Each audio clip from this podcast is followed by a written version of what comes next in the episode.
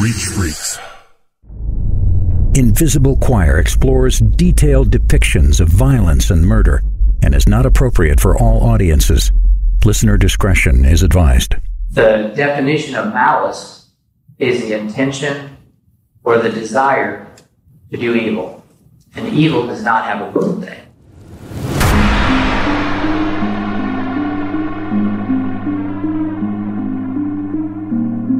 Fairfield, Iowa. If you've ever been, it certainly feels more like a small town than a city. Home to just over 9,000 residents, Fairfield is the kind of place where everyone seems to know one another through some varying degree of separation. Not much goes on there, outside of the downtown area, which is surrounded by rolling farmland. The most excitement this part of the Midwest has seen was when Jim Carrey was once spotted at the local Taco Bell, at least according to Reddit. Now, of course, that's not to discredit Fairfield in any way. Quiet is usually a good thing. More peaceful, less traffic, friendlier neighbors, that sort of thing.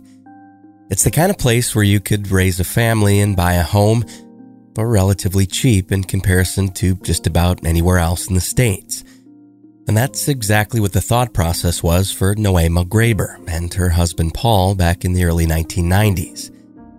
Paul was a Fairfield local, born and raised.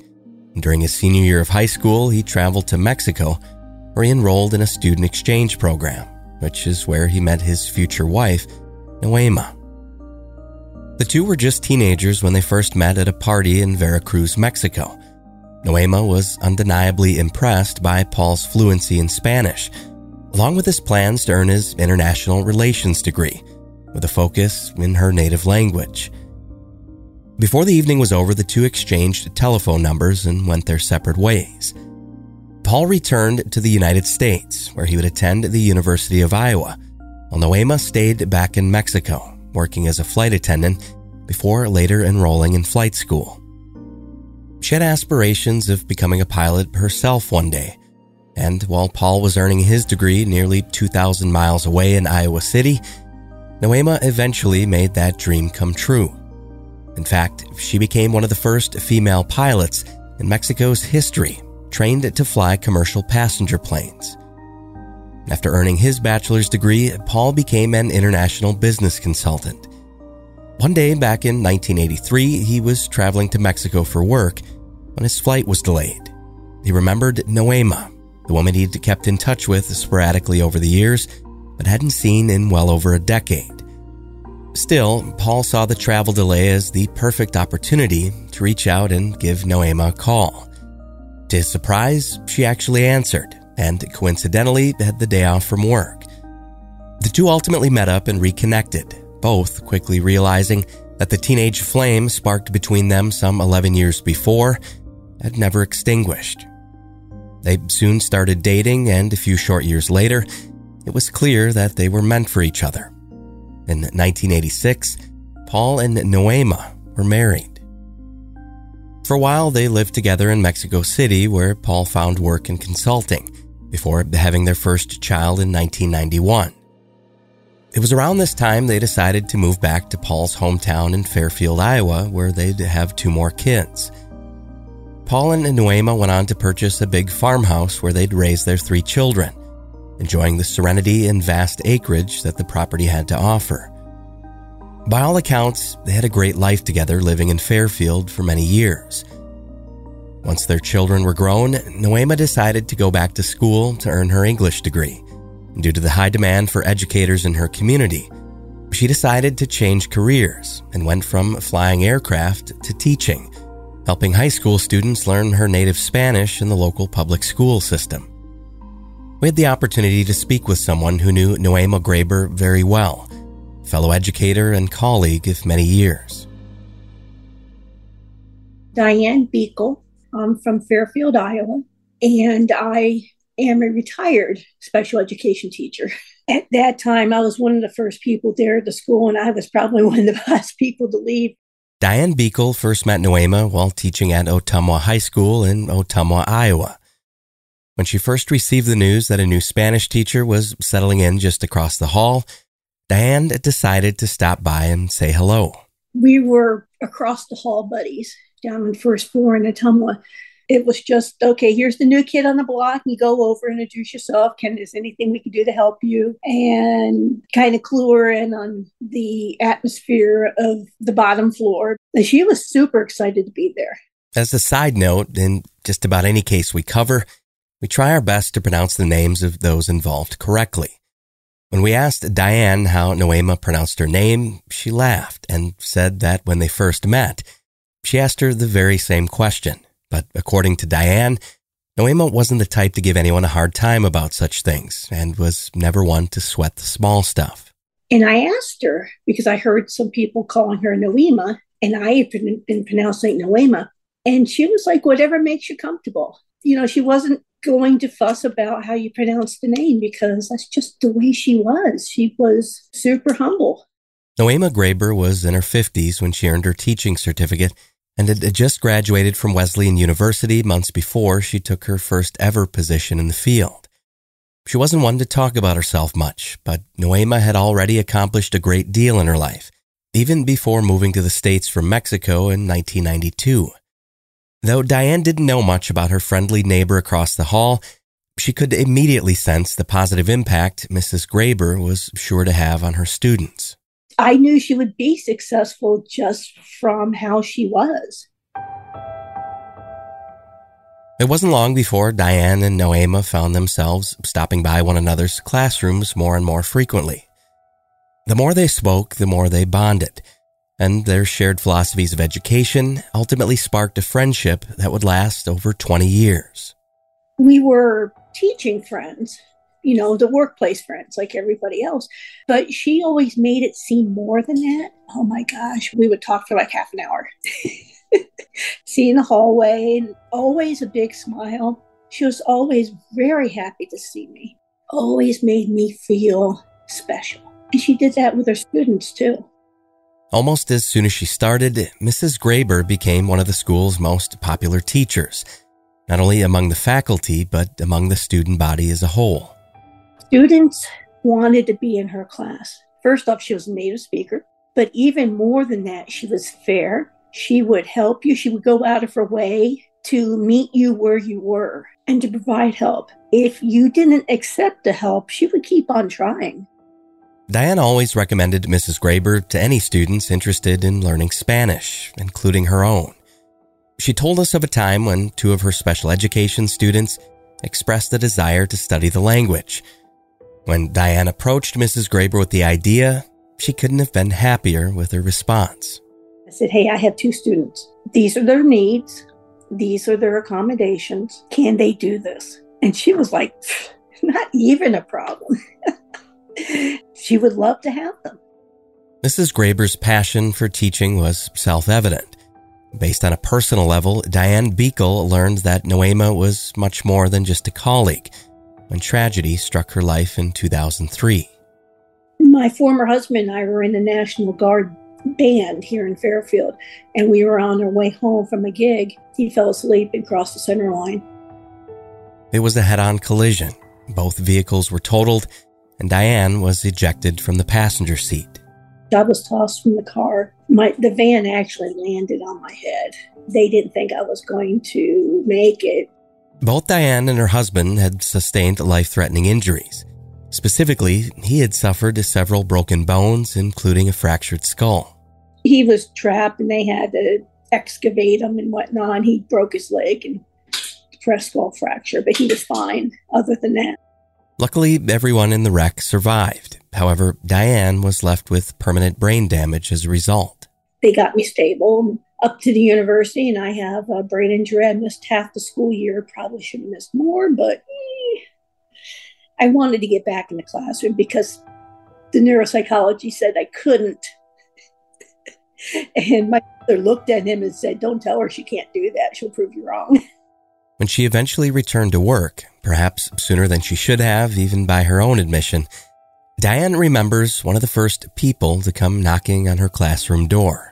Nohema was one of the first people who came and welcomed me back to the school. She went out of her way to find me. She was like, you know, if there's anything I can do, which you hear a lot from people, but with Nohema, you know she meant it. Nohema was a genuine soul. She cared deeply for nearly everyone around her, in and out of the classroom. She also took her new pursuit of teaching rather seriously, and just because the majority of students looked forward to taking her class, by no means was Mrs. Graber a pushover. She was fair, but she wouldn't let you do less than what you could do. Some might call it strict or even tough love. Diane Beckel, on the other hand, would call it neither. She'd be the first to argue that the way Mrs. Graber ran her classroom was a model that more educators could learn from. Mrs. Graber could be stern, but at the end of the day, she was dedicated to helping students reach their full potential. With that said, not every student responds well to constructive criticism, or even challenges for that matter, especially the ones who have very rarely heard the word no and have been conditioned to getting their way long before ever stepping foot into Mrs. Graber's Spanish class.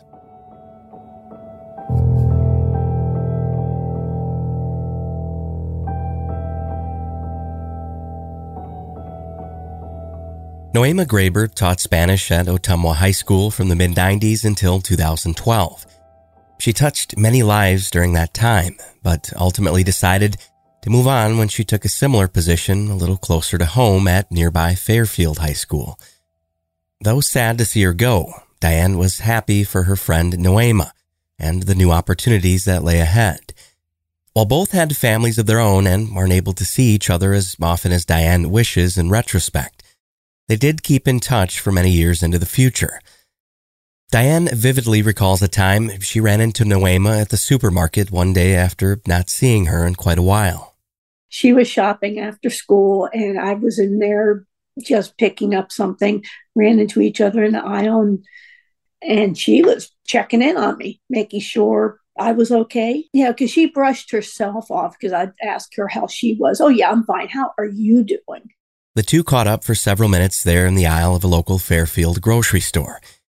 After filling each other in on work, family, and life in general, the two embraced before saying their goodbyes. What should have been nothing more than two friends briefly reuniting at random ultimately became so much more significant a few short months later, a day that Diane now remembers as the last time she ever saw her friend Nohema Graber.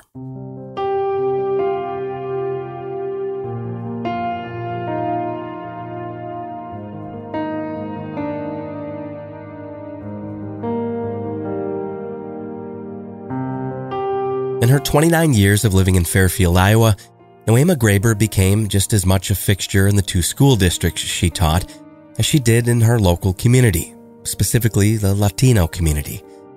As a proud Latin American herself, she became a liaison for fellow immigrants in Fairfield, helping those of similar backgrounds as hers by connecting them with opportunities through their local church. On November 1st, 2021, the 66-year-old high school Spanish teacher visited the Fairfield Public Library to help celebrate El Día de Muertos, or the Day of the Dead, a Spanish holiday where friends and family gather to honor loved ones who have previously passed on. It was a newsworthy event, and the local Fairfield media was in attendance that Monday to document the colorful installations created by local artists, as well as to gather quotes from community members, which were to be published in the next day's paper. Naturally, Nohema was one of the first people they wanted to speak with, so she provided them with the following quote of what the Day of the Dead celebration meant to her and her heritage. We all know we are going to die. It's our way of laughing at death. Nohema's words arguably captured her essence as a whole and were printed next to a few others the following day. Her quote ended up being the very last two sentences of the article, published on November 2nd of 2021. But just how ominously prophetic the timing of that paper's release was, however, wouldn't be realized until the following day. At around 8:30 a.m. on November 3rd, 2021, family members of 66-year-old Nohema Graber called Fairfield Police to report her missing. This episode is proudly brought to you by Fabric by Gerber Life. Hey guys, it's time to get real. If you're like me and you have a family and you're building a life for them, You need to think about what happens after you're gone. And that's where term life insurance comes in. It's one of the smartest financial decisions you can make, and the start of the new year is the perfect time to get it done, so you can focus on whatever else the year has in store for you while building security for your children's future. Fabric by Gerber Life was designed by parents for parents to help you get a high-quality, surprisingly affordable term life insurance policy in less than 10 minutes. Seriously, it is so simple. There's no risk to apply. They have a 30-day money-back guarantee, and you can cancel at any time. And you could go from start to covered in less than 10 minutes with no health exam required. So join the thousands of parents who trust Fabric to protect their family. Apply today in just minutes at meetfabric.com/invisible. That's meetfabric.com/invisible. MEET fabric.com/invisible. Policies issued by Western Southern Life Assurance Company. Not available in certain states. Prices subject to underwriting and health questions. This episode is also proudly sponsored by Rocket Money. All right, let me set the stage for you. You just signed up for that pricey AI image generating mobile app, and after a few hundred iterations of a bizarre combination of football and your favorite pop star, that free trial's up, and they charge you again and again and again until you catch it. Yeah, that was me. Whoops. Thankfully, guys, I've got Rocket Money. Rocket Money is a personal finance app that finds and cancels your unwanted subscriptions, monitors your spending, and helps you lower your bills. I can see all of my subscriptions in one place on Rocket Money, and if I see something I don't want, especially in that recurring subscriptions tab, I can cancel it with a tap. Seriously, I've never had to get on the phone with customer service or exchange emails to do so. It's super easy. That's why I love it. That's why I continue to use it, because I, like most of you, keep forgetting about those subscriptions. So stop wasting money on things you don't use. Cancel your unwanted subscriptions by going to rocketmoney.com/invisible. That's rocketmoney.com/invisible. rocketmoney.com/invisible.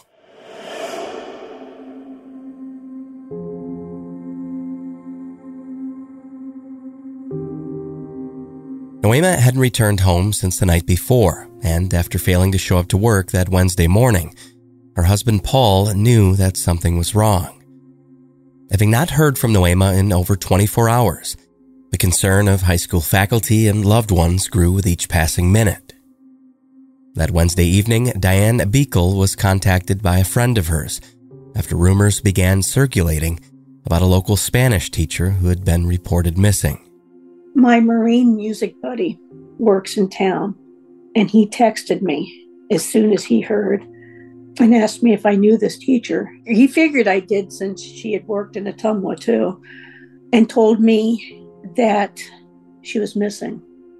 During the early stages of the investigation, authorities learned that Nohema Graber was known to frequent Chautauqua Park, an area less than a mile from Fairfield High where she worked.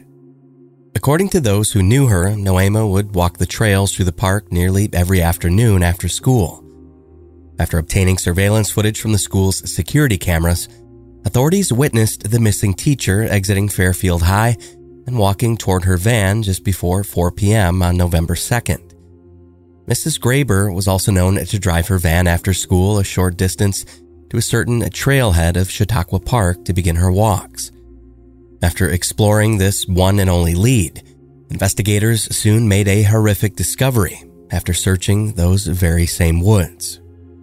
A few hours after Mrs. Graber's family reported her missing, police saw something at the bottom of a small hill off some railroad tracks near the trail access.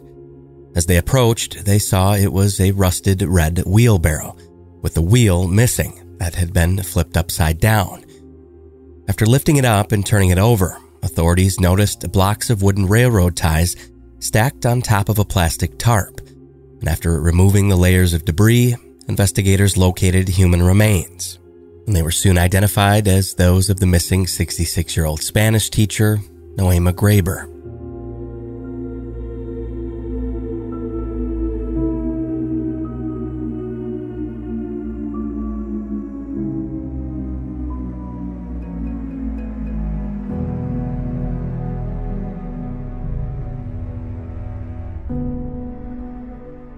The victim, Nohema Graber, had been severely beaten, having suffered extreme blunt force trauma to the head.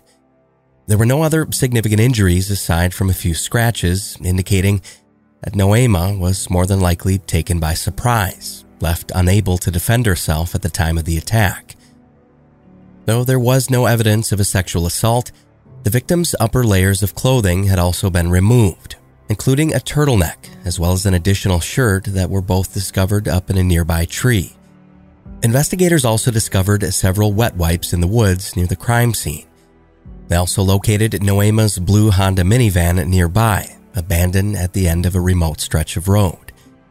Her vehicle appeared to have been stolen, and in an effort to hide it, had been driven directly into a bush and left partially concealed by its branches.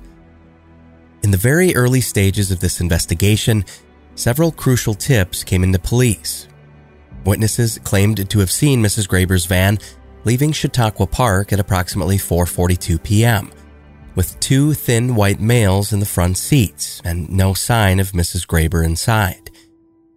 Another witness spotted the same van minutes later, driving southbound just after 5 p.m. This individual also reported seeing the same two white males not long before, walking down Middle Glasgow Road, which was the very same road where Mrs. Graber's van was ultimately recovered by police. But who were these two thin white males? Well, it didn't take long at all for investigators to figure that out. The break in this case ultimately came from another witness, a Fairfield High School student by the name of John Burnett. After being interviewed by police, John provided authorities with information linking two of his friends directly to Nohema Graber's murder.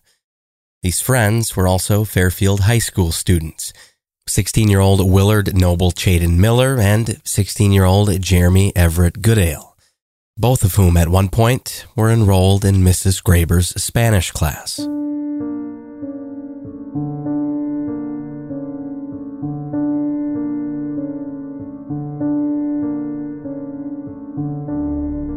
Willard Miller and Jeremy Goodale were close friends. Some might even say they were best friends. They'd known each other since the first grade, when they both attended the Maharishi School in Fairfield, Iowa. If you're unfamiliar, the Maharishi School is a private pre-K through high school branch derived from the renowned Maharishi International University, founded by the famous yogi Maharishi Mahesh, who was the spiritual advisor to the Beatles in the 1960s. According to their website, tuition at the private Maharishi School will run grade school parents about $9,500 and high school students around $20,000 per year. It's unclear exactly when Jeremy Goodale left the private Maharishi School for public school. However, investigators learned Willard Miller had just recently enrolled at Fairfield High for his freshman year, just 1 year before his Spanish teacher was bludgeoned to death. On the evening of November 2nd, 2021, just hours after Mrs. Graber was killed, the friend of the two suspects, John Burnett, received several images via Snapchat from Jeremy Goodale. John Burnett took screenshots of their conversation along with the several disturbing images he received. One of the photos was taken from Goodale's perspective, showing his hand on a bottle of Clorox bleach. The caption attached to the photo read as follows: "Time to hide a body." Another image Jeremy Goodale sent John was a selfie. It showed Goodale with a bandana over his face, a stocking cap on his head, and a hooded sweatshirt pulled over top. The photo appeared to have been taken outside in the evening, as the background behind the suspect's face is pitch black. The caption included in this Snapchat image sent by Jeremy Goodale to John Burnett read as follows: "POV, you're my Spanish teacher and this is the last thing you see." Next, Jeremy Goodale sent a photo of himself holding the handle of a wooden shovel, as well as holding a green grocery bag full of materials. The caption on this accompanying image read, "No, I'm actually ready. Here we go." Though it's hard to tell from this particular Snapchat, authorities believed the bag to contain a rope, tarp, and other items consistent with disposing of a human body that were ultimately found at the scene of the crime. The final Snapchat Jeremy Goodale sent his friend John was an image of a rusty red wheelbarrow. In it, one could see a shovel, the green plastic bag of materials, as well as a lantern with a caption that read, "New wheelbarrow, who dis?"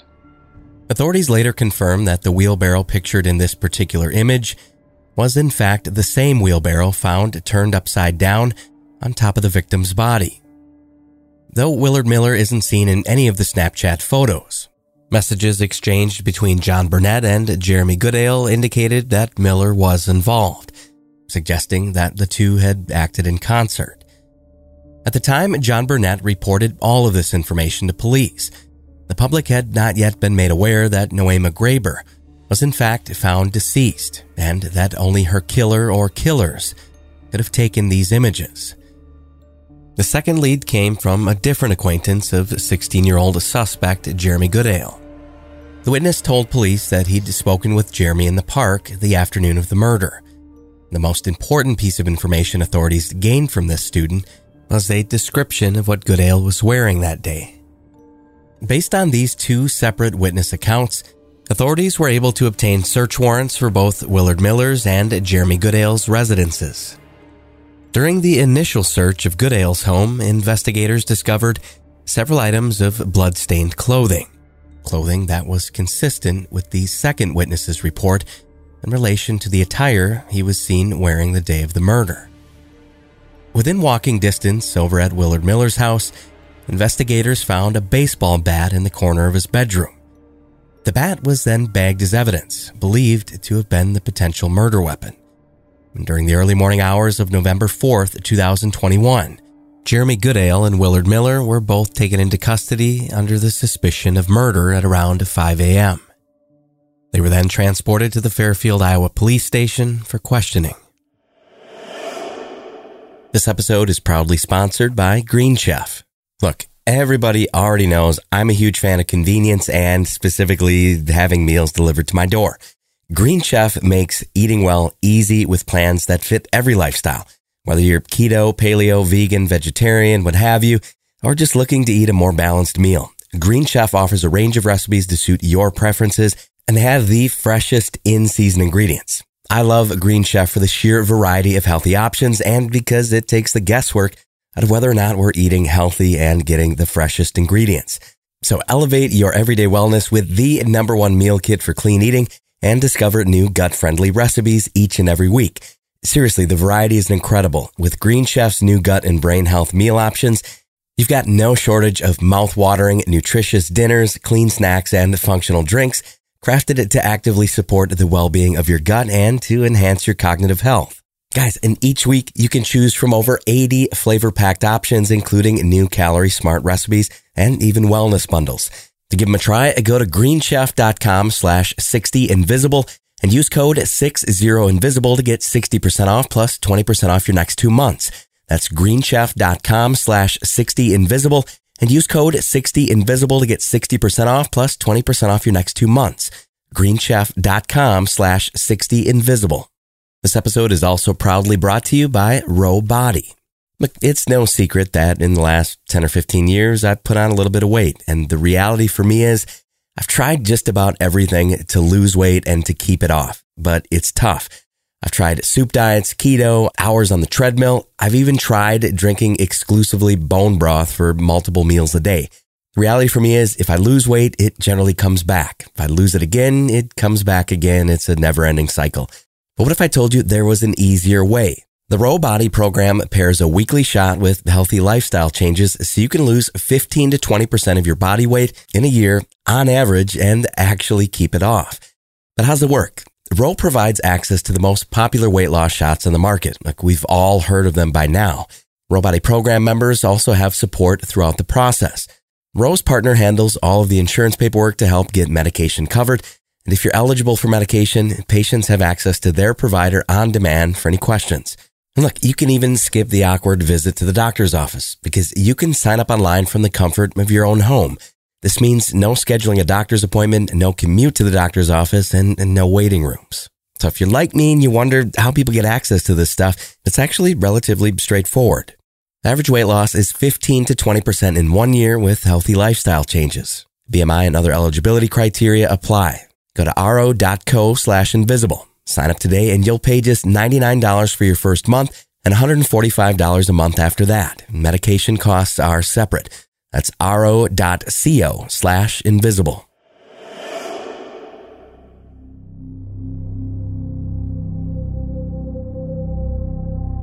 16-year-old Willard Noble Chayden Miller was questioned by DCI Special Agent Ryan Kedley at around 7 a.m. Thursday morning on November the 4th.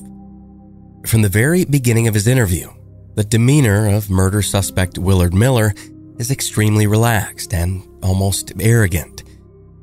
He can be seen on surveillance from inside the interrogation room wearing a hooded sweatshirt draped over his head as he sits slouched in the chair, casually sipping a cup of coffee.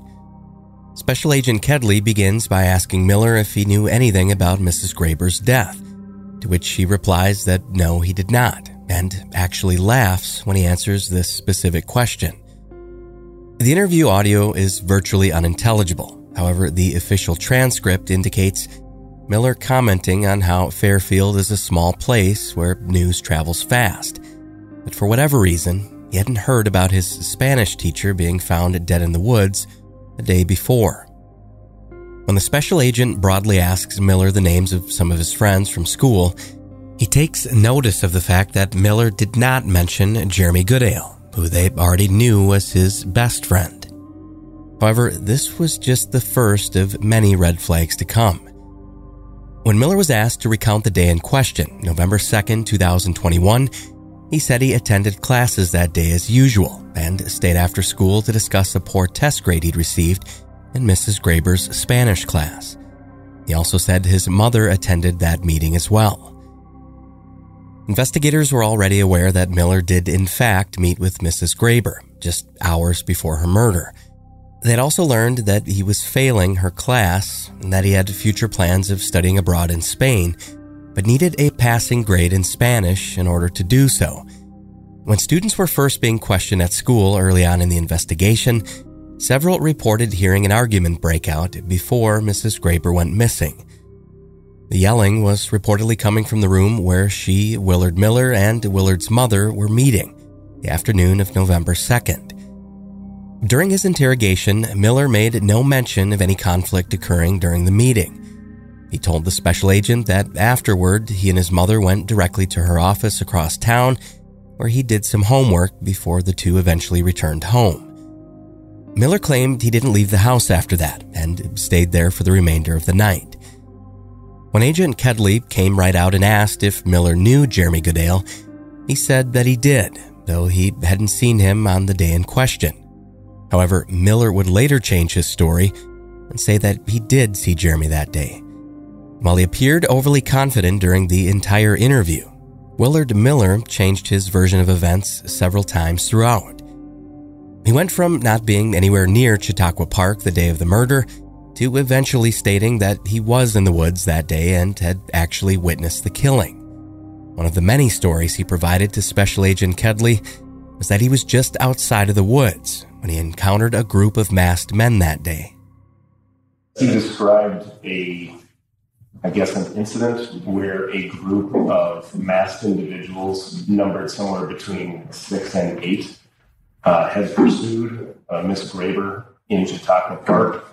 Miller described hearing what he described as a thud, and then looking down into Chautauqua Park and seeing this group of masked individuals carry some sort of object into the woods, which he had assumed was Miss Graber herself.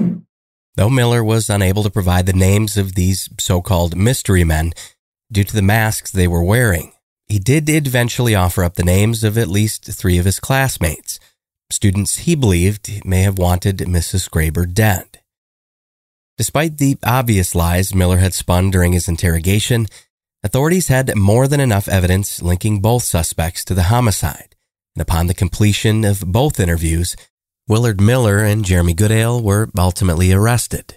Each of the young men charged with 1 count of first-degree murder and 1 count of first-degree conspiracy to commit homicide. Police in Fairfield, Iowa, said they found human remains belonging to Nohema Graber, a Spanish teacher at Fairfield High School, who was reported missing earlier this week. They said Graber suffered head trauma. Officers say they arrested 2 teenagers, Willard Miller and Jeremy Goodale. Both have been charged as adults. The investigation is ongoing.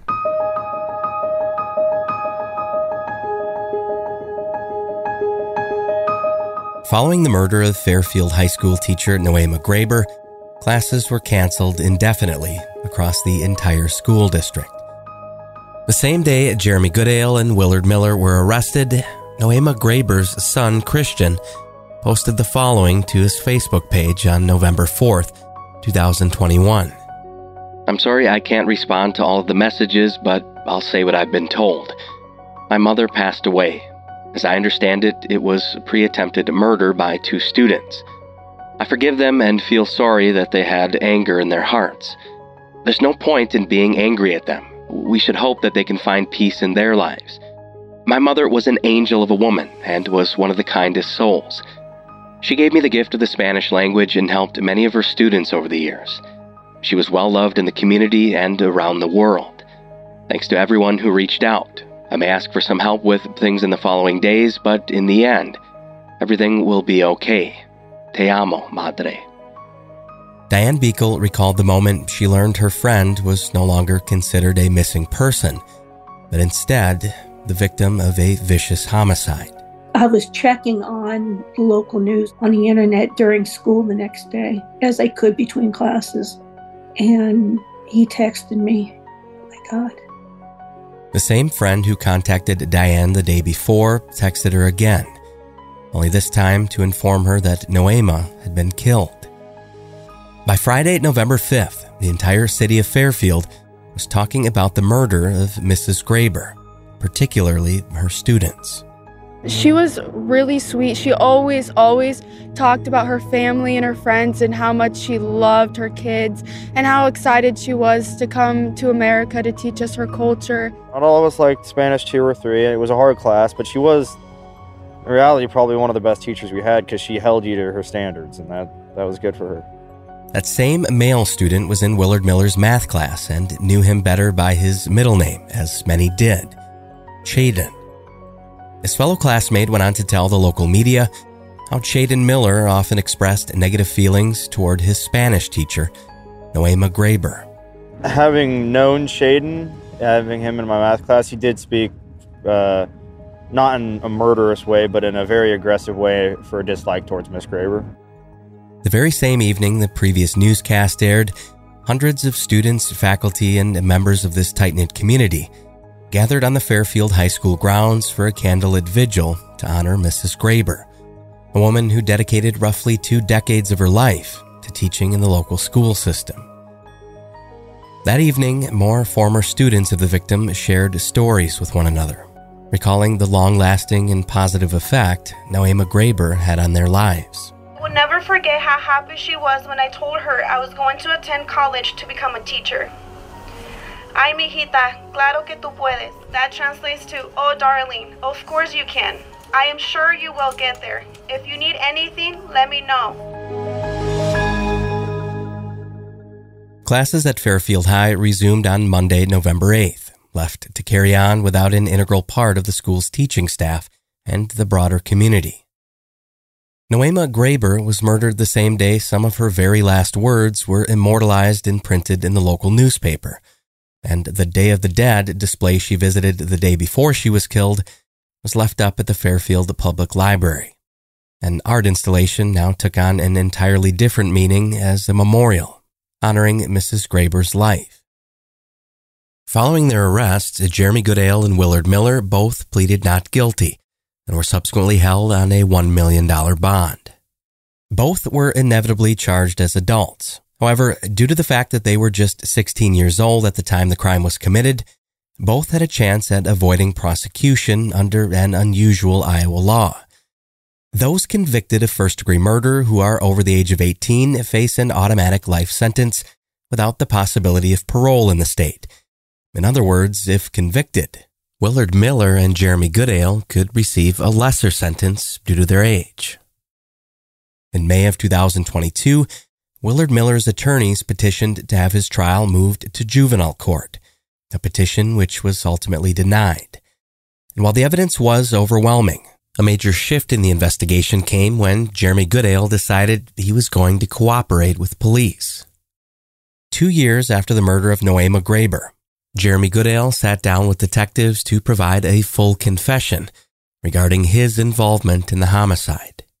And on February 23rd, 2023, dressed from head to toe in County Orange, Goodale recalled the sickening truth of what really happened in the days leading up to the murder.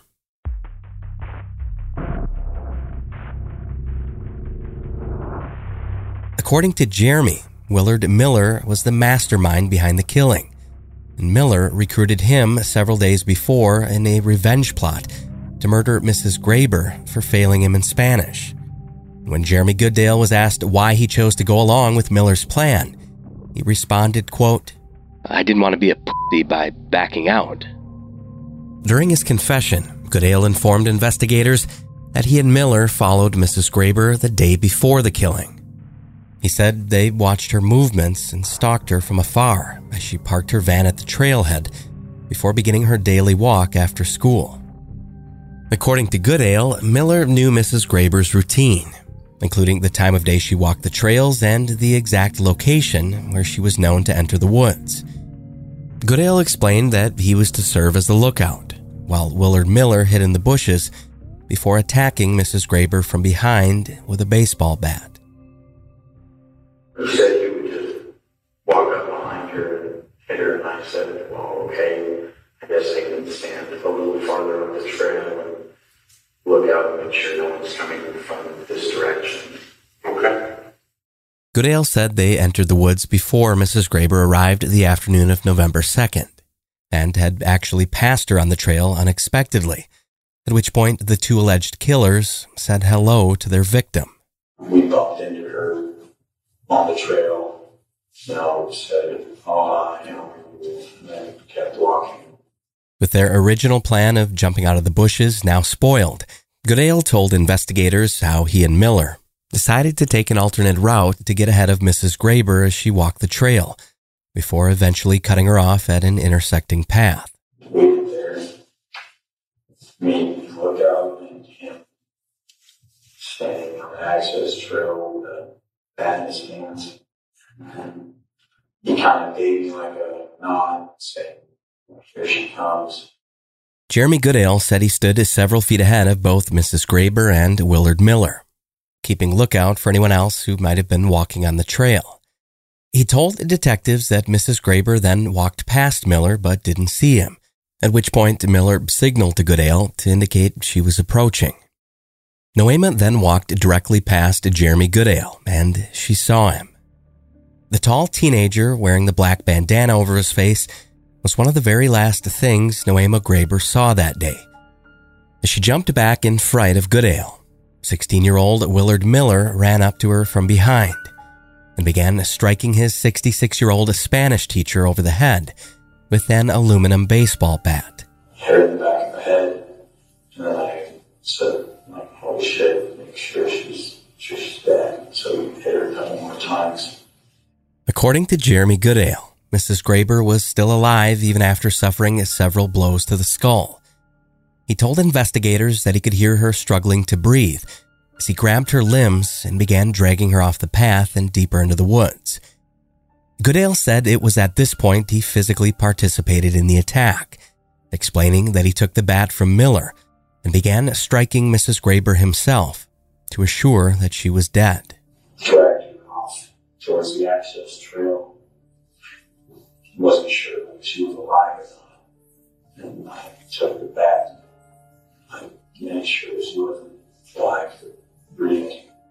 While Willard Miller was just a few yards away attempting to collect evidence left behind, he eventually ran over to Goodale, who was standing over the victim with the bat still in his hands. Eventually, he did come back there, and I think he said, like, what was that? Was that noise? Did you hit her again? Once fully satisfied that Nohema Graber was no longer breathing, the two teens then dragged her body further into some brush off the access trail near the railroad tracks, where they ultimately dumped her remains. And then that's where we left her. According to Jeremy Goodale's recollection, he and Miller then took Mrs. Graber's keys from her person and ventured back to where her van was parked. After stealing her vehicle, they drove a short distance and abandoned the van at the end of Middle Glasgow Road, where it was later recovered by police. Goodale told investigators that he and Miller then got out of the van, started walking, and called a friend to pick them up. After the friend dropped them off a safe distance from where the murder took place, the two then walked to Miller's house, where Miller then provided Goodale with a bag of supplies. Miller then gave Goodale instructions to take the bag back to his house and that they'd meet back at the crime scene later that night to better hide the body. While back at his own home, Jeremy Goodale began sending Snapchats to his friend John Burnett. At around midnight, Goodale then snuck out of his home and walked to Willard Miller's residence to pick up a wheelbarrow that he'd left out for him in the driveway. Goodale then continued to send Snapchats to John Burnett, showcasing the items he and Miller intended to use to hide the body. Just grab the wheelbarrow, and I had a shovel with me, put that in there, threw the tarp in there, and then I pushed the wheelbarrow down in front of the high school to Chautauqua Park. After walking the short distance back to the park, pushing the wheelbarrow, Goodale soon arrived back at the woods. He told investigators that when he got there, Miller was already at the scene, attempting to scrub evidence of blood off the trail, scraping at the dirt with the bottom of a flashlight. In complete darkness with little visibility, the two walked the entire length of where they believed the attack had occurred, haphazardly leaving several wet wipes behind. Soon after, they located Mrs. Graber's body in the same spot they'd left her hours before. The two teens then hoisted her remains into the wheelbarrow and began pushing it out of the woods and along the railroad tracks, directly adjacent to the access trail. According to Jeremy Goodale, the original plan was to bury Mrs. Graber's body, but the ground was frozen solid. It was at this point the teenagers decided to roll Mrs. Graber's body down the small ravine.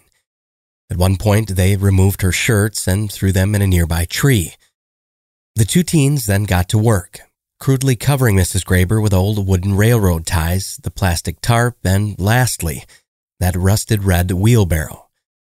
According to Jeremy Goodale, the final touch was kicking off the wheel of the wheelbarrow. He told investigators this was done to help make the items appear more as a heap of trash, as opposed to the undignified gravesite that it now represented. Goodale and Miller then hurried back to Miller's home briefly before heading to Goodale's, where they spent the remainder of the evening getting drunk. After catching a good buzz, Miller left a few hours later, and Jeremy Goodale fell soundly asleep in his bed.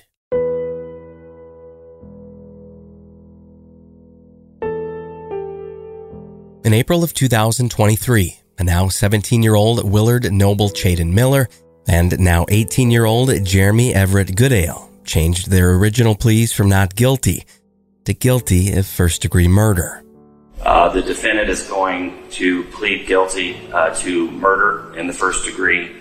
The recommendation by the state is that our plan, at least at this point, is to recommend a minimum sentence of 30 years and a maximum sentence of life with the possibility of parole.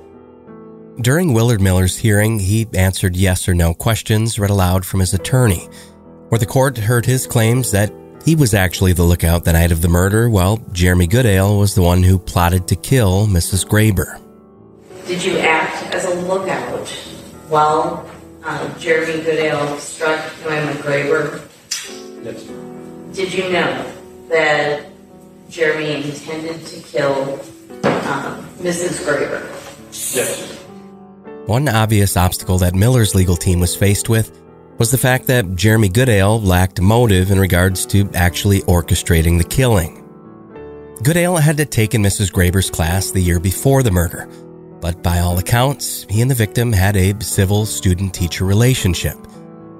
Goodale had no record of disputes with Mrs. Graber or even a poor grade to speak of.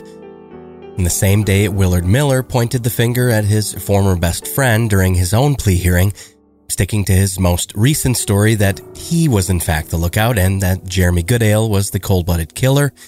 His co-defendant told the court something completely different.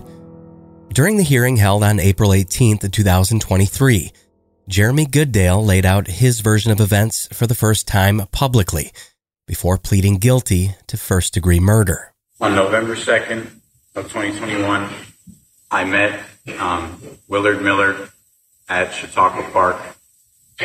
I understood that he had the intent to kill Mrs. Graber. Chayden had brought a bat, among other supplies, to go through with the murder.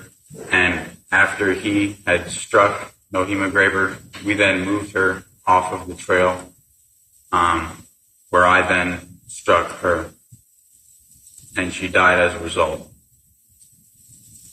Afterwards, we removed any evidence that we could, and that was my recollection of the events on November 2nd. While they were both facing life in prison, the state argued that Willard Miller was the only one who vehemently resented Nohema Graber, and the lengths that he actually went to in preparation of eliminating her would eventually all come out in court.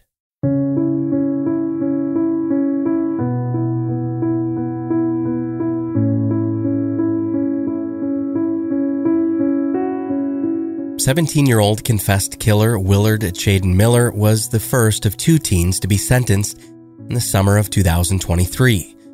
During the proceedings held that July, it was revealed that Miller's vendetta against his Spanish teacher, Mrs. Graber, had actually begun several months before he recruited his co-defendant, Jeremy Goodale, possibly even up to a full year prior.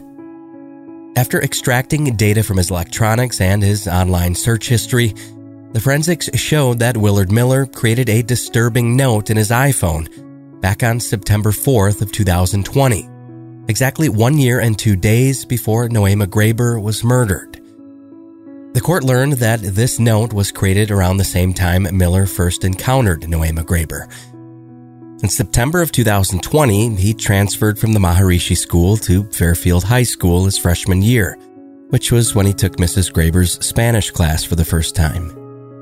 According to Miller's mother, who is a former Maharishi University alumni turned financial advisor, her son, Willard Miller, was previously accustomed to receiving A's and B's in all of his private school classes. But after entering public school and taking Spanish with Mrs. Graber, that's when everything changed. Evidently failing to adjust to public school, it appeared as though Willard Miller's hatred only grew over time for Mrs. Graber, a woman who didn't hand out A-pluses to students who didn't work hard for them. As indicated from the ominous note discovered in his iPhone, his disdain for Mrs. Graber ultimately carried over into his sophomore year. The iPhone note, simply titled PrEP, was last modified on October 30th, 2021, just 3 days before Nohema Graber was beaten to death with an aluminum baseball bat. While the manner in which it's written appears to be a feeble attempt at remaining discreet or cryptic in some way, the prosecution argued that it contained a blatant plan, with the specific items needed and clear-cut instructions on how the killing of Nohema Graber would ultimately be carried out. Garden gloves, plastic trash bag, Ziploc bag, wet wipes, backpack, hammer, cover, transport vehicle. Nearly all of the items on the digital list were recovered by law enforcement, either at the crime scene or at the residences of Goodale or Miller. One of the lead investigators on this case, Special Agent Trent Valletta, testified for the state, speaking to the relevance of that iPhone note. And were wet wipes found at the scene? Yes, there were several wet wipes at the scene. The second portion of that note was a section labeled simply Procedure. Stun. Move off trail. Empty compartments. Load cargo. Blanket cargo. Deactivate compartment contents, leave bag by exit, transport, empty transport, safety stun, switch glove, deactivate article to bag, finalize the win, secure victory, load into storage spot, don't forget to close the door to the ground, switch gloves, move the sticks, wipe down tools, dispose article and grab bag by exit. Done. It's unclear if Miller ever actually sent this digital note to Jeremy Goodale, or simply showed it to him in person. However, during one of his police interviews, Goodale did tell authorities that he was well aware of the prep list Miller had created. Perhaps the only advantage to Willard Miller's case was that no DNA evidence was ever found on the baseball bat recovered from his bedroom, which, since the very beginning of the investigation, was believed to be the murder weapon. Special Agent Valletta did testify, however, stating that the surface of the aluminum bat very easily could have been scrubbed of any forensic evidence and was more than likely the same instrument that took Mrs. Graber's life. More evidence linked to Miller's resentment toward his Spanish teacher was in the form of a disciplinary report, where he'd apparently been reprimanded for using his cell phone in Spanish class. At the time of that incident, Miller refused to hand over the phone to Mrs. Graber, and a parent-teacher conference was subsequently held as a result. In an email sent from the defendant to his mother, Miller said that he was, quote, close to losing it. The email indicated that Miller was upset after he was ordered to take a test and a makeup test all on the same day. This was due to the fact that he'd been away on vacation and apparently returned to school, only to throw a temper tantrum. He told his mother that he was very close to losing it. Did he indicate that he was crying? Yes. I'm sorry, I didn't hear that question. Mrs. Graber had made him cry. The prosecution never wavered as it related to Miller's motive for the killing. He was failing Spanish and wanted to do a semester abroad, but couldn't without a passing grade. However, if Jeremy Goodale's confession, along with the various witness testimony of friends, was not enough, Willard Miller literally spelt out the motive himself by typing it into Google. Do students receive credit for class if professor is seriously injured or dies more than halfway through the course? What happens to students' work if the teacher dies in the middle of a term? Miller entered all of the previous keywords into his web browser on October 24th, 2021, just 12 days before the murder, which was around the same time he first reached out to Jeremy Goodale for help. According to testimony from Fairfield detectives, Miller had told several peers at school that he wanted Mrs. Graber dead, including one student who claimed Miller said that if Mrs. Graber went missing, to not go to the police. Along with the Snapchat messages Jeremy Goodale sent to his friend John Burnett, the state also recovered Snapchats sent by Miller, also to John Burnett. Miller also messaged a handful of other friends about the murder. It was revealed in court that Willard Miller had actually bragged in those correspondences, telling one friend that he, quote, caught a body with a bat. Aside from the iPhone note, Willard Miller created a second document, this one in his own literal handwriting. In the courtroom, his defense attorney objected as the lead prosecutor began questioning a Fairfield detective in regards to a letter Willard Miller had allegedly previously written, one that was later provided to a private investigator. This letter was in reference to John Burnett, the friend who ultimately ratted him and Goodale out to police after the murder. In a dramatic outburst in the courtroom, roughly halfway through Miller's sentencing hearing, the objection was overruled, and the judge allowed that note to be read aloud.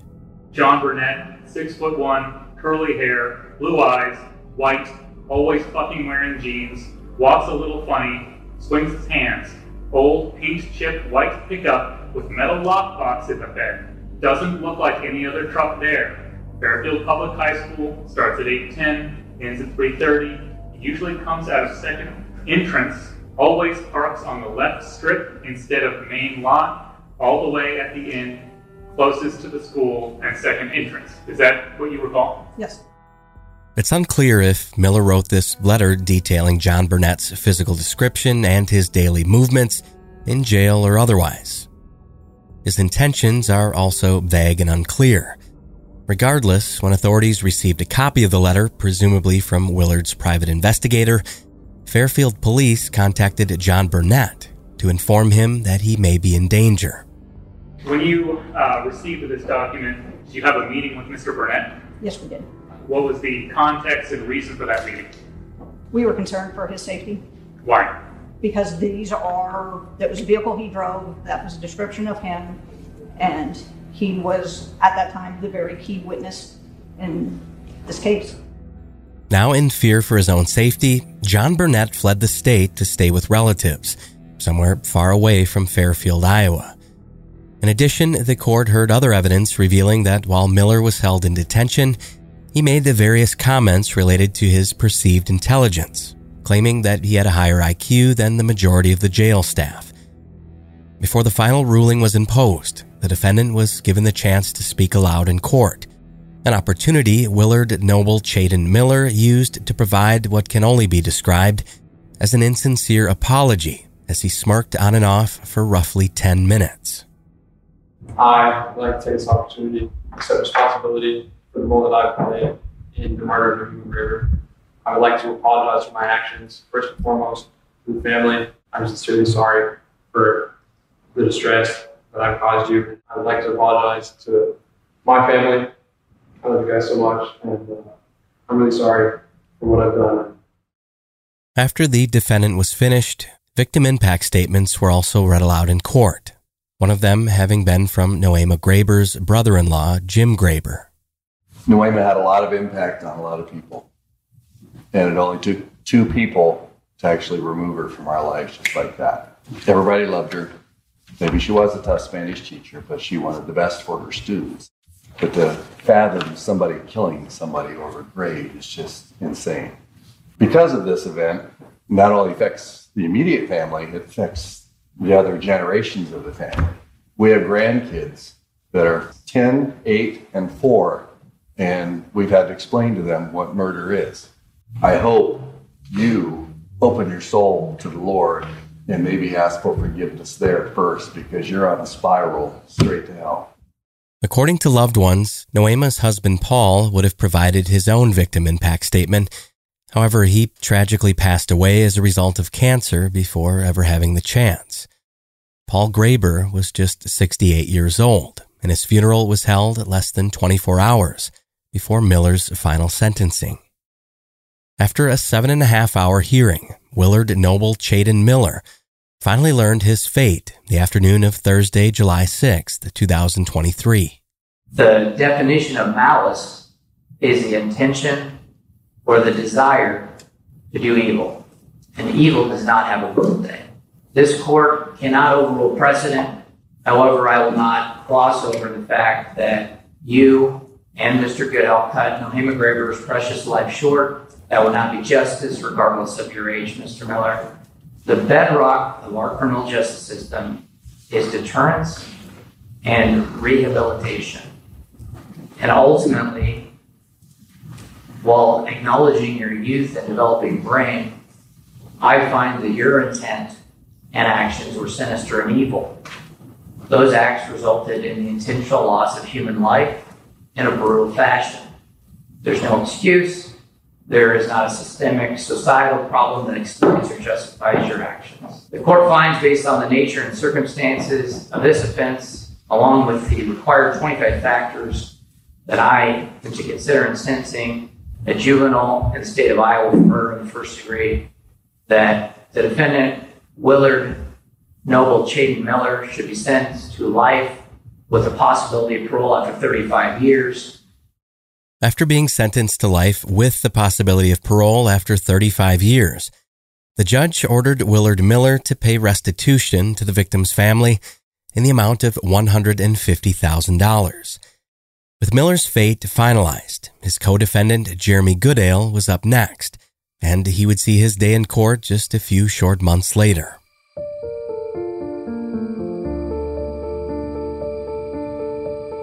Goodale was scheduled to be sentenced that August. However, due to the usual delays, the proceedings were pushed back to November of 2023. 10 days before Goodale was to be sentenced, Nohema Graber's son, Christian, posted a video to Facebook.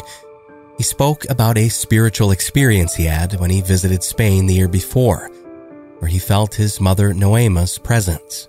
When I was in Spain, a little over a year ago maybe, I was watching the sunrise. I won't tell you what what I was doing, but I was watching the sunrise, and I was thinking a lot and praying. I was hoping that good things could come in the future and trying to be positive. And I had such a moment of clarity. I realized my mother would love it if I could help change this tragic story of her death and to turn it into something positive, and that it would be really, really good to see if I could help change these boys for the better. And also, one thing I could do, it would be to see how they're doing. 1 year after Christian had this experience, Jeremy Goodale's attorneys reached out to him, informing him that one of the men who had murdered his mother wished to meet and have a conversation.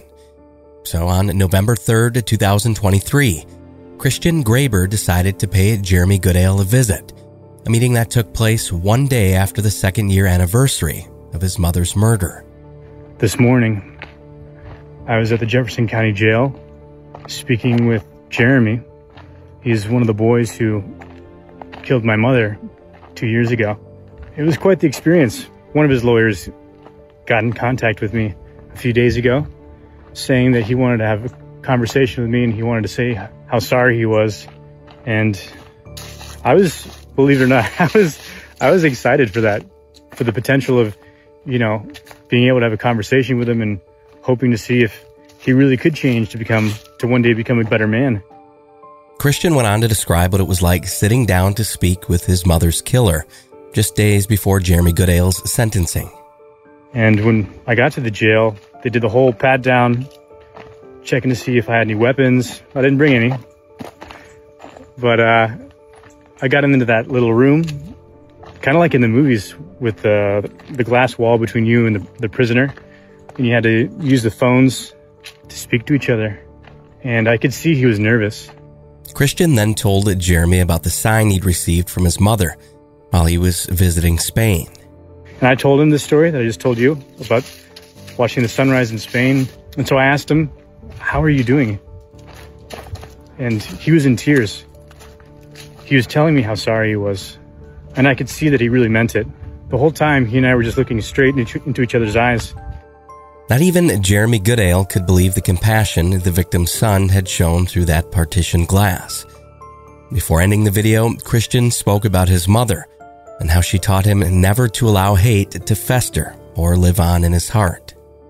If he spends the rest of his life in jail, it doesn't really affect me, but it would be great if the story could turn into something good overall. My mother said when kids are bad, when they become drug addicts or alcoholics, or they get, you know, then when they go down a bad path, that instead of pushing them away, you need to give them more love. And that always stuck with me. My mother had a lot of nice little gems of wisdom that she would share with us. There's no question that Christian Graber possesses a level of empathy that most would simply not have, given the circumstances. And whether or not the judge would demonstrate anything of the sort would ultimately be learned in the following days.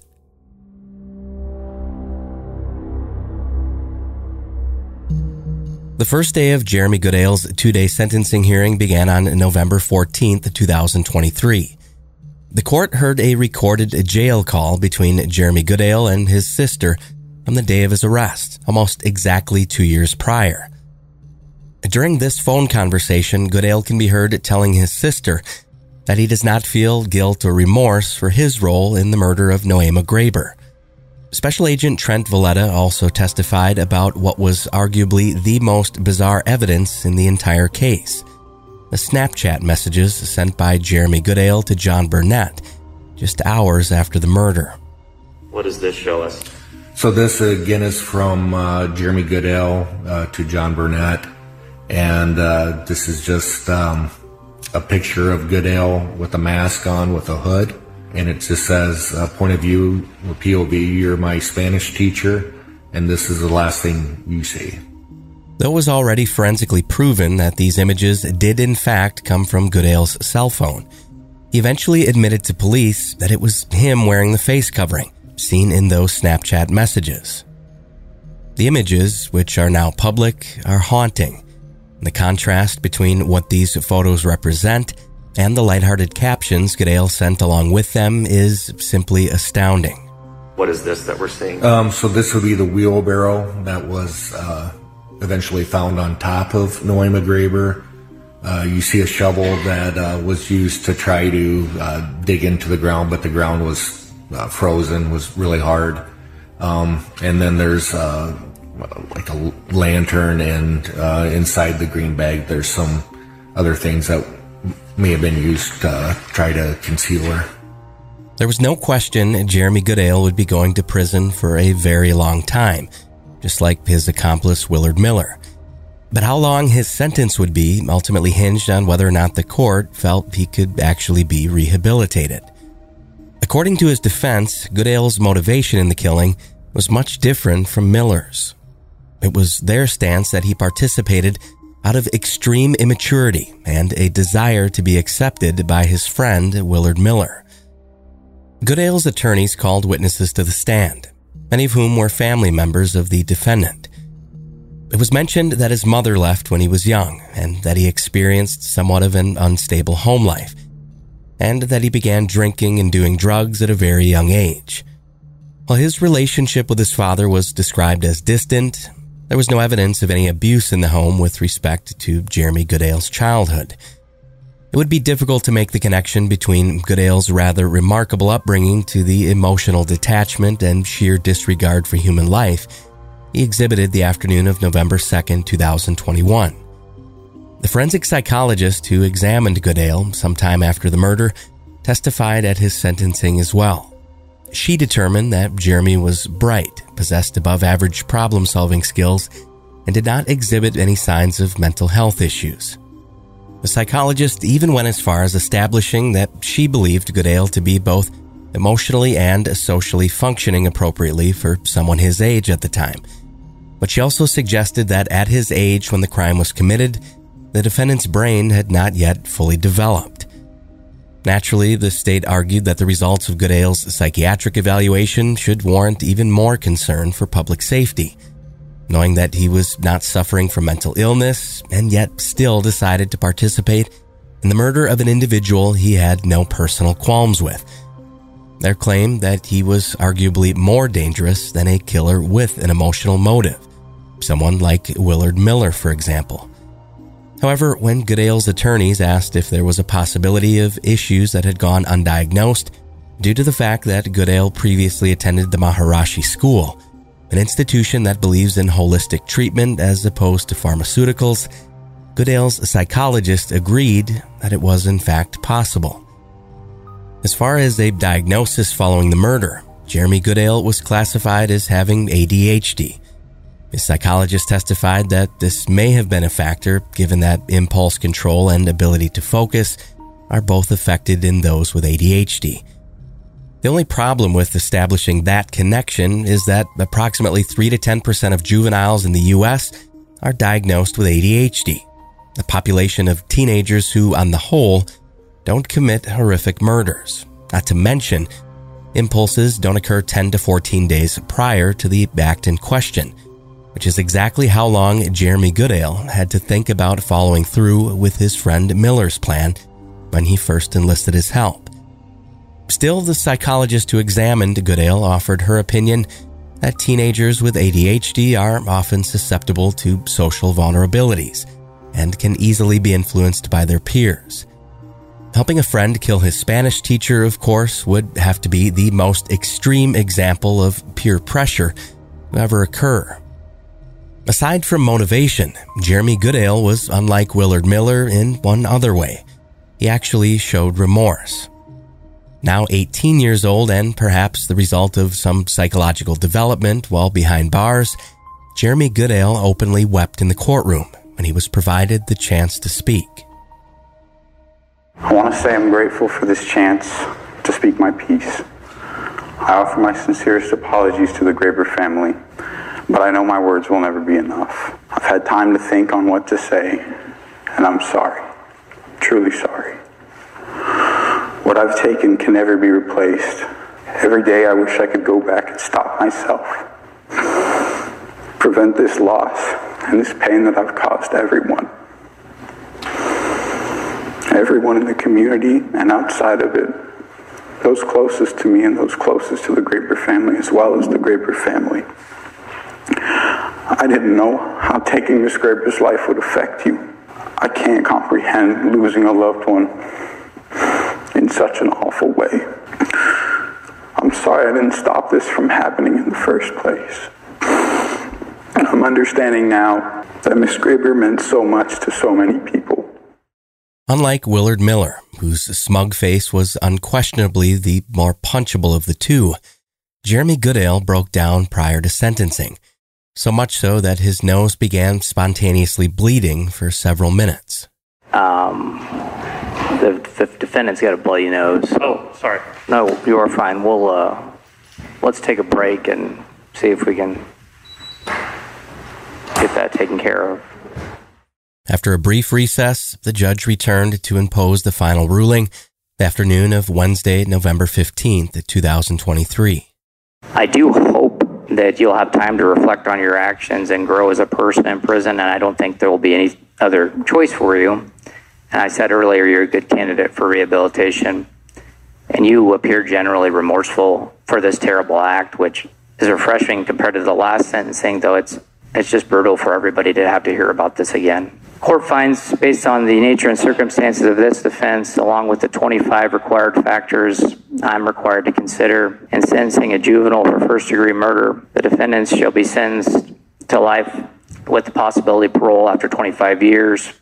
After his sentencing, just like his co-defendant Willard Miller, Jeremy Goodale was ordered to pay restitution to the Graber family in the amount of $150,000.